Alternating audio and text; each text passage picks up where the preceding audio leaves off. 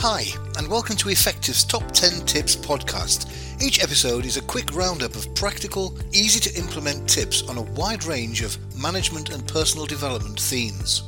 As always, full show notes for this episode, including a handy summary of each tip, are available on our website. Just see the episode notes for this and many other useful links.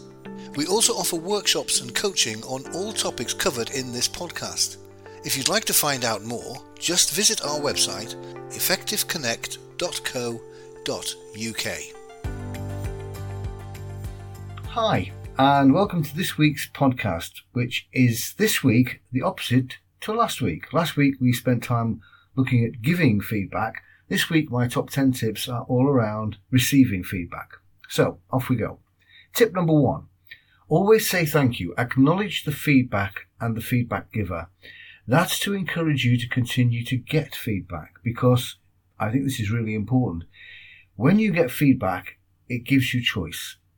You get some additional information about you, your performance, the way you are presenting yourself, and you can then decide what to do about it. You can take the feedback seriously and decide to take some action based on that feedback, or you can choose to ignore it, put it in the bin. The point is, getting feedback gives you information which you can make decisions about. If you don't get feedback, you don't get that choice. You can't know what's positive about some of your performance as other people see it and what's not. So reinforce the likelihood of you continuing to get feedback by always acknowledging and saying thank you to both the feedback giver and for the feedback. Tip number two if the feedback is in any way critical, avoid defending, justifying, or explaining. All of that will make you sound defensive and a bit brittle and will probably discourage the feedback giver from continuing to give you feedback. Now, whilst that might seem initially attractive if the feedback is in any way critical, it actually reinforces tip number one that it, it's more likely to lead to the giver stopping giving that feedback. So don't justify, don't defend, don't explain, just take the feedback as it is. Tip number three. Having said that, it is okay to ask for an example to give more substance or body to the feedback. This is not challenging the feedback. It's just being clear what the feedback is referring to. It's easier to understand the nature of the feedback if the person giving the feedback can give you an example. So it's okay, it's not defensive to ask for an example. And if, if necessary, you can say that. You can say, thanks for the feedback. Can you give me an example of, of, of how that works or when you've seen me do that or when you've heard me say that? So it's okay to ask for an example. Tip number four, if the feedback is positive, don't reciprocate or fob the feedback off. Let's look at each of those as problematic. If you reciprocate, in other words, somebody gives you a compliment, let's say about your appearance, and you feel obliged to pay them a compliment back, it's a sort of cheapening of the feedback. It's as if to, it devalues the feedback because it's almost a game. You know, they've given you some feedback, so you have to give them some feedback.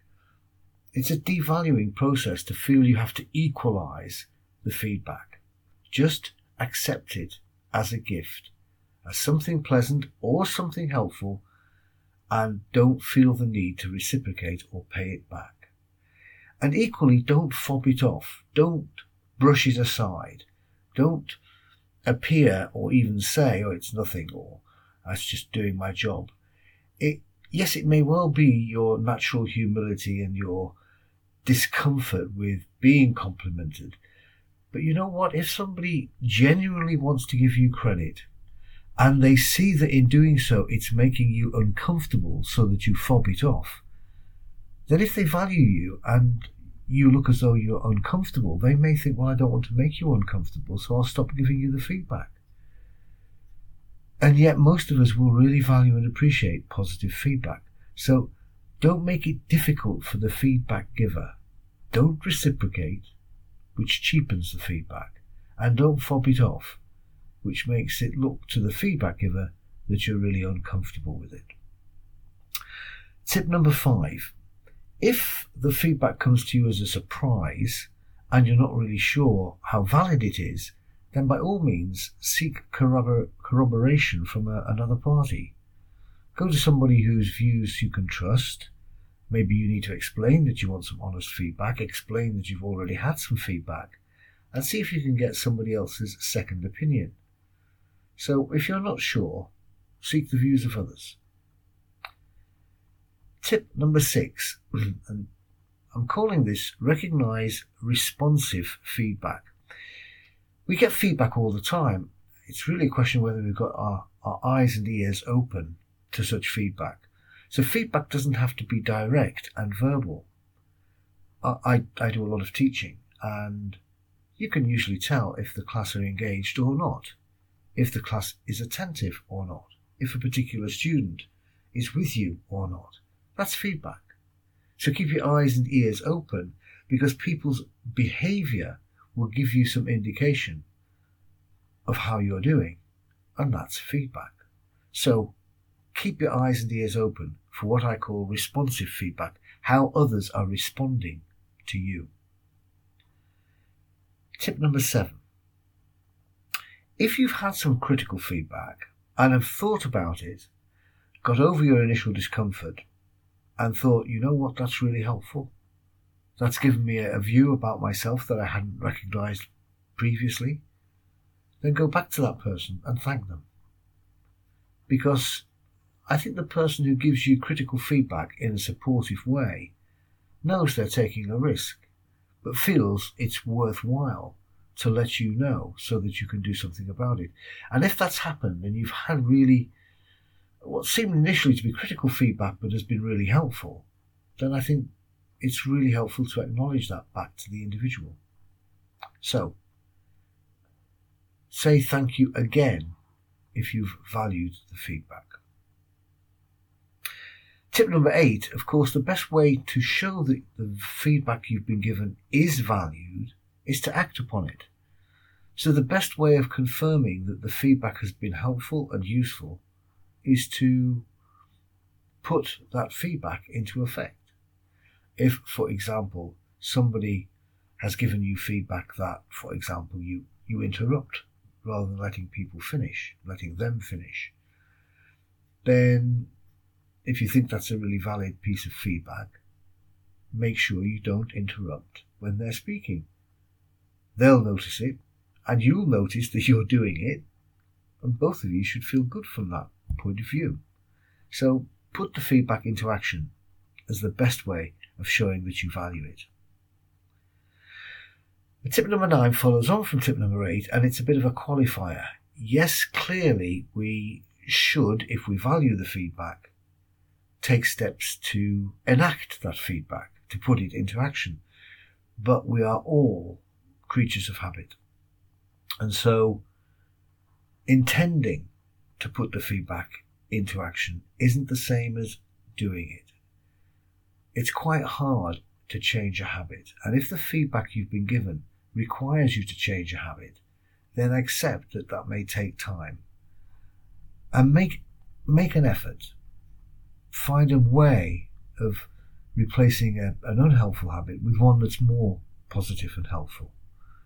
But be aware that if the feedback has been about a, a routine or a practice that you have that's pretty embedded, though your intent may be to, to move forward with the feedback, the habit may still pull you back. And tip number 10 some feedback may just not be authentic, it may not be well intentioned. And it's not always easy to tell whether it is or isn't. But two types of inauthentic feedback are firstly, critical feedback that is not intended to help, but intended to damage, to make you feel small or belittled or frustrated or even angry. So the intent of the feedback is meant to be damaging. And of course, you would deal with that kind of feedback in a different way.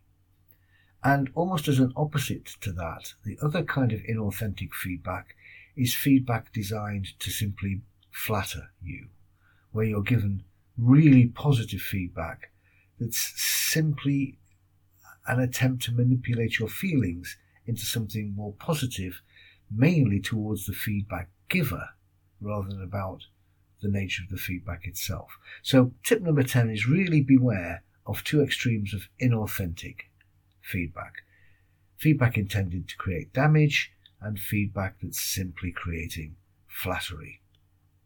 So that's it. Those are my top 10 tips on how to receive feedback. Just a quick recap of the top 10. Tip number one, say thank you. Getting feedback gives you choice.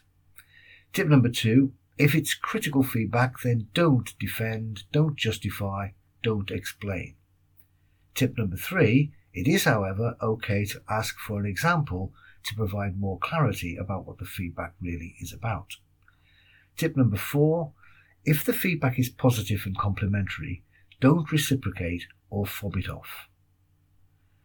Tip number five if you're not sure whether the feedback is accurate or not, it's okay to seek corroboration from somebody else.